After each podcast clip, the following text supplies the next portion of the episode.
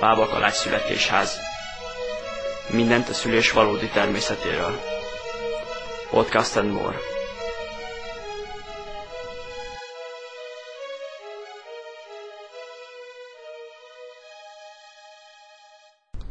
Sziasztok! Görbic Adria vagyok, a Bába Kalács születésház bábája, és ti most azt a podcast sorozatot hallgatjátok, amiben a szülésnek azokról az érdekességeiről mesélek, amiket manapság már nagyon ritkán látni.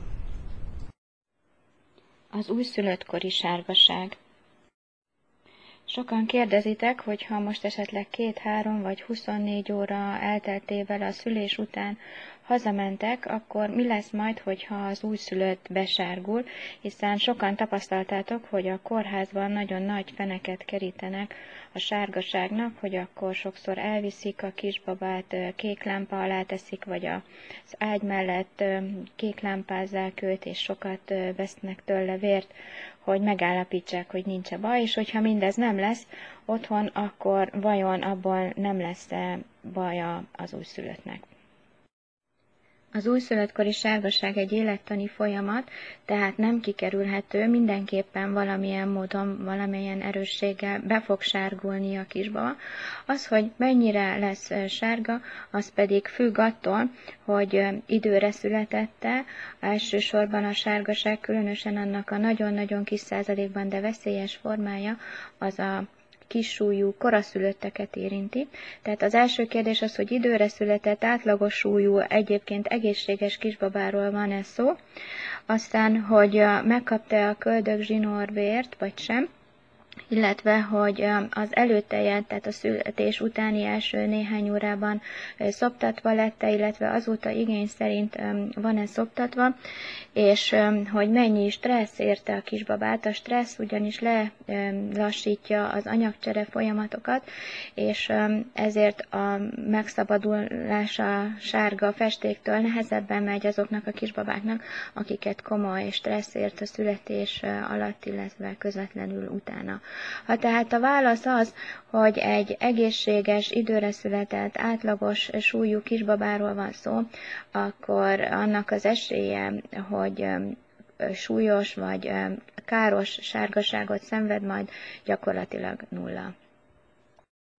Tehát a valóban veszélyeztetettek, a kissúlyú koraszülöttek.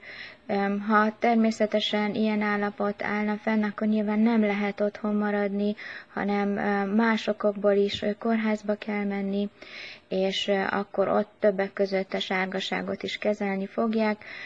Nyilván minél kisebb koraszülött valaki, annál kevésbé jól működik a mája is, és ugye ez szerepet játszik ebben a folyamatban. Tehát nyilván egy kis súlyú koraszülött veszélyeztetett, ővele nem lehet hazamenni, illetve nem lehet otthon maradni. A sárgaság azért kikerülhetetlen élettani folyamat, mert a magzati korban a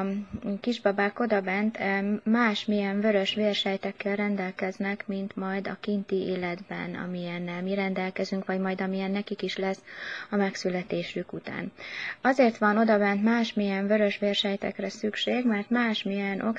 oxigenizáció szinten vannak, tehát hogy egyrészt csak 16% oxigént kapnak, ugye a légkörben 21% oxigén van, tehát egy alacsonyabb oxigénszintet kapnak az anyukájuktól, de nincs is magasabbra szükségük, hiszen a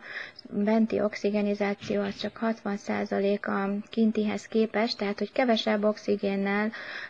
is tudnak működni, illetve hogy úgy működnek optimálisan, úgy fejlődnek jól, és ehhez másmilyen vörösvérsejtekre van szükség, ez a benti élethez kialakított vörösvérsejtekre. És amikor megszületik a kisbaba, az tulajdonképpen abban a pillanatban, amint már kint van, akkor elkezdődik ezeknek a régi vörösvérsejteknek a lebontása, és az újaknak, a kinti körülményekhez jól optimalizált vörösvérsejteknek a termelése,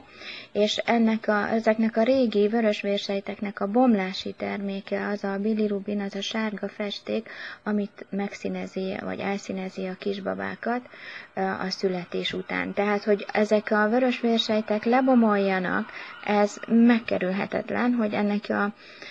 bomlási terméke egy sárga festék legyen, az is megkerülhetetlen. Amin lehet változtatni, az az, hogy milyen gyorsan szívódik föl a kisbabából, illetve milyen gyorsan szabadul meg tőle, és ennek érdekében tudunk tenni néhány dolgot. Ha ez egy ilyen egyszerű élettani dolog, akkor persze felmerül a kérdés, hogy vajon miért kerítenek ekkora nagy feneket ennek a kórházakban, hogy ugye el is viszik a kisbabát, kéklámpázzák, ijesztgetik az anyukákat vele, hogyha ez egy ilyen egyszerű és magától elmúló dolog, akkor miért ijesztgetnek ezzel? Hát egyrészt azt kell mondjam, hogy sajnos a magyar egészségügy és különösen a várandósága és a szülés körüli része az alapvetően félelemközpontú, félelem alapú. Valahogy, minthogyha az működtetné, hogyha minél jobban megijesztik a várandóst, akkor ő annál jobban fogad szót, annál többet fizet, és ezért igyekeznek ijesztgetni és megfélemlíteni őket, ahelyett, hogy megfelelő evidencia alapú tudást adnának a kezükbe, inkább próbálnak semmit sem mondani, csak ijesztgetni és fenyegetőzni, és ez nincsen rendben. Úgyhogy azt gondolom, hogy ezért is érdemes ezzel tisztában lenni, hogy ne lehessen benneteket megfélemlíteni, és hogy ne lehessen ezen emiatt még több pénzt kicsikarni tőletek. Ami miatt még félünk, az pedig egyfajta analógiás gondolkodás, hogy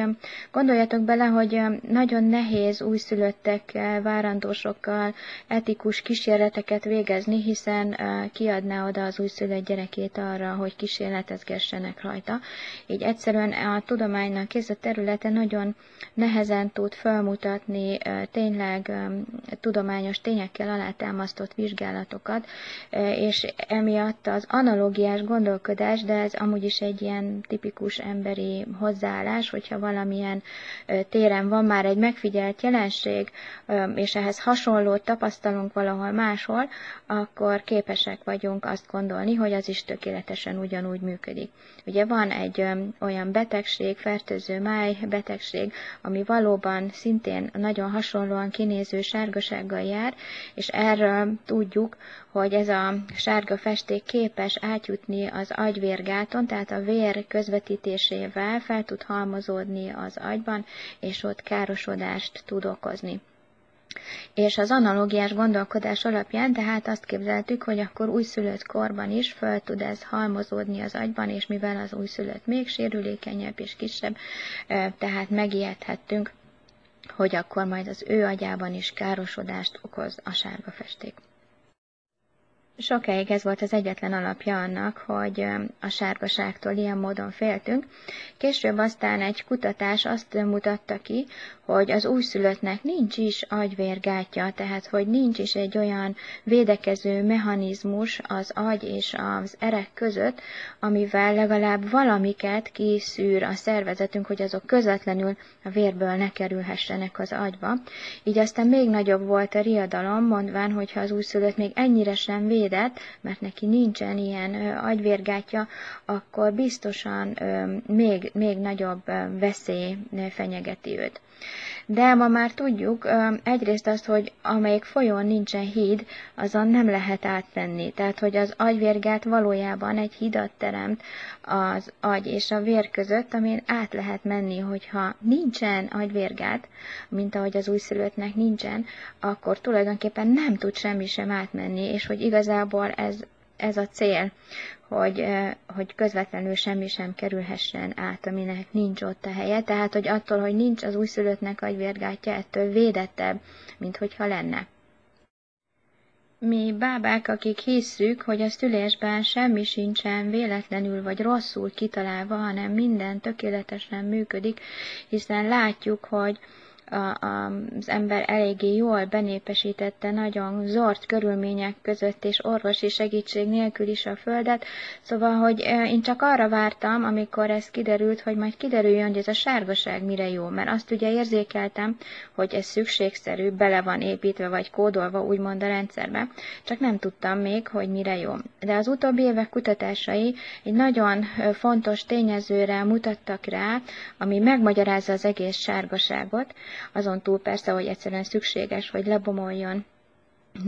a magzati korban használt vörösvérsejtek, és hogy ez miért marad meg akár 2 hetes korig is, néha még azon túl is a vérben, persze egyre csökkenő mennyiségben. Úgyhogy az elmúlt években a kutatások erre irányultak, és azt találták, és ez megint csak azt támasztja alá, hogy ez tökéletesen van kitalálva úgy, ahogy van,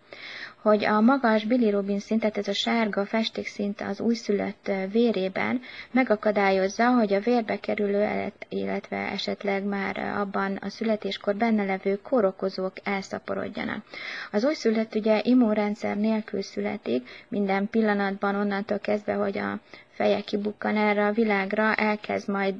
megtanulni védekezni a kinti kórokozók ellen, de mikor megszületik, még nem tud. És ezért nyilván az első néhány napban, néhány hétben a legvédtelenebb, amíg a teste, a szervezete tanulja az ellenálló képességet. És ebben az időben, amikor ő még majdhogy nem védtelen, akkor nagyon sok külső dolog védi meg őt, vagy pluszban segít neki a védekezésben. Ugye a legfontosabb ebben az anyatej, különösen ugye a kolosztrum, az első tej, ami már a várandóság alatt termelődik, és egészen másmilyen színű és másmilyen összetételű, mint majd az érett anyatej lesz. Ez tulajdonképpen a kisbaba első oltása, tehát egy nagyon-nagyon erős immunanyag, igaz, hogy mennyiségében kicsi, de ennek is megvan az oka, hogy miért nem szabad ilyenkor túlterhelni az újszülött emésztőrendszerét, de hogy ez az, ami megvédi a kórokozóktól, illetve ugye az, hogy az anyukájától megkapja a jó kórokozókat is rögtön, már végbél mellől születve, illetve az anyuka ölelőkarjában, puszilgatásával megkapja a jó kórokozókat is a védekezéshez, és a másik dolog pedig ez, hogy a vérében ez a sárga festék megakadályozza, hogyha már esetleg oda be is jutott valamilyen kórokozó, akkor az ne tudjon elszaporodni. Ebből persze az is következik, hogy nincsen okunk rá, sőt, mondhatni műhiba, hogyha minél hamarabb megpróbálunk ettől a sárga festéktől megszabadulni, hiszen akkor a kisbabákat a kórokozókra fogékonyabbá tesszük. Ebből tehát látszik, hogy nincsen okunk arra, hogy egy korai hazaadásnál, vagy akár egy otthoni szülés után különösebben izguljunk a sárgaság miatt, hiszen ez egy fontos védelmi tényező. Egyetlen dolog, ami nehezíti a felszívódását, az az, hogyha a kisbaba nagyon aluszékony lesz. Nem csak ez a sárga festék, hanem más körülmények is befolyásolhatják azt, hogyha a kisbaba nem akar 2-3 óránként felébredni a születése után, akkor ebben az első néhány napban, de tényleg csak ebben az első 3-4-5 napban legföljebb érdemes őt 2-3 óránként felébrezgetni, mert hogy ez a sárga festék szinte kizárólag csak a széklettel ürül, tehát hiába adunk neki teát, vizet, ugye ezeket mind egy igény szerint szoptatott vagy etetett kisbabának nem kell adni, nincs rá semmi szüksége, sőt megzavarhatja az egyébként kialakulóban lévő táplálkozási szokásait. Úgyhogy, és nem segít abban, hogy a sárga festék kiürüljön, hiszen a szinte kizárólag csak széklettel ürül, tehát semmi más nem kell csinálni, csak rendszeresen etetni őt. Az, aki oda tudja adni a kolosztrumot, az előtejet, tehát azt, ami már a várandóság alatt termelődik a mellében, a kisbabának rögtön a születés utáni első 1-2 órában, az nagy-nagy előnyhöz juttatja az ő kisbabáját. Ez ugyan nem csak immunanyagokat tartalmaz, hanem erősen hashajtó hatású is, tehát pontosan segíti először a magzatszurok kiürülését a kisbabából, és hogyha az kiürült, az könnyebbé teszi azt, hogy majd a bilirubinnal dúsított széklete is távozni tudjon a kisbabának. Úgyhogy az, ami a legfontosabb, hogy a sárgaságot megelőzzük, illetve hogy annak a rosszra fordulását megakadályozzuk, hogy egyrészt lehetőleg rögtön a szülés után merre tesszük a kisbabát, és hogy mindig igény szerint mind a 2 mellből megkaphatja azt a kis mennyiségű, de nagyon fontos előtejet, és hogy utána is igény szerint szoptatjuk, illetve hogyha nem ébred föl az első néhány napban 2-3 óránként, akkor felébresztgetjük őt gyengéden, és merre tesszük. Nagy segítség abban, hogy a kisbaba időben felébredjen, és mindig jelezze azt, amikor ő tényleg éhes, és meg lehet őt szoptatni. Ugye a pici cseresznye méretű kis gyomrocskájába nagyjából egy teáskanálnyi dolog fér egyszerre eleinte, úgyhogy nem olyan sokra van szüksége, de arra viszont rendszeresen. Abban nagyon nagy segítség, hogyha otthon is, illetve bent a kórházban is bőr-bőrön vagyunk. Tehát, hogy a meztelen felsőtestünkön, a meztelen felsőtestű, illetve csak pelenkában lévő, de kívülről viszont jól betakart, természetesen úgy, hogy kapjon levegőt, kisbaba rajtunk van, vagy közvetlenül mellettünk van, ahol érzi az illatunkat, a testünk melegíti őt, ahol érzi, amikor mi mocorgunk, hallja, amikor beszélünk, mert ezek azok az ingerek, amiket egyrészt bentről is ismer már, és nagyon szeret, és ezért otthonosság érzetet adnak neki. Másrészt, ahogy a mi életritmusunk is működik, úgy ő is hozzászokik egy életritmushoz, és amikor nagyobb zaj van, mert beszélgetünk, vagy mi is eszünk, akkor ő is felébred, és sokkal kevésbé lesz aluszékony. Az újszülöttkori aluszékonyság is egy védekező mechanizmus. Vannak gyerekek, akik ilyen stresszalvással védekeznek az ellen, a külső erős hatástól, ami érte őket, úgyhogy hogyha jó környezetben vannak, hogyha minél jobban hasonlít a kinti létük ahhoz, amilyen odabent volt, akkor sokkal kevesebb ilyen jellegű problémánk lesz, fel fog ébredni mindig, amikor éhes lesz, és jelezni fogja. Erről már nagyon sokszor beszéltem, de azért itt is megemlítem, hogy ne felejtsük el, hogy a vörösvérsejteknek a lecserélése, ami ugye az első pillanatban megkezdődik a szülés után, és egy hosszabban tartó folyamat, hogy ez egy nagyon nagy munka, és hogy ez nem az egyetlen, amit az újszülött végez az első néhány napban, hétben, hanem borzasztó sok nagy munkát végez, ugye a keringését átalakítja, a szívén benöveszt egy lyukat, a lélegzését kialakítja, ugye odabent nem lélegzett, lecseréli a bőrét, az érzékszervei a szaglásán és az ízlelésén kívül még nincsen kész, tehát a hallását, a szemét is fejleszti, szóval borzasztó nagy munkában van, és hogy a legtöbb, amit tehetünk azért, hogy ezek a munkálatok jól zajoljanak le az első néhány napban, hogy ne legyen ebben fennakadás, az egyrészt az, hogy nem terheljük túl az emésztését. Tehát, hogy pont az a nagyon kicsi mennyiség, és a rövid időn közönként adott kicsi mennyiség pont az a legoptimálisabb ahhoz, hogy legalább az emésztőrendszerét, ugye azon is dolgozik, hiszen a bekerült remélhetőleg jó baktériumok alakítják ki ugye odabent azt a mikrobium környezetet majd a belegben, ami egyrészt az immunrendszerünk, másrészt ugye az agyunkhoz nagyon közeli kapcsolódó része. Szóval, hogy ott is nagyon nagy munkát végez. Nem lehet, hogy túladagolt, tápszerekkel túladagolt, akár anyatejjel is, mert minthogy esetleg idegen anyatejjel, vagy lefejt anyatejjel megpróbáljuk őt túletetni, mert ezzel elvesztjük az energiát attól, hogy ezeket a nehéz munkákat megcsinálja, tehát kezeljük őt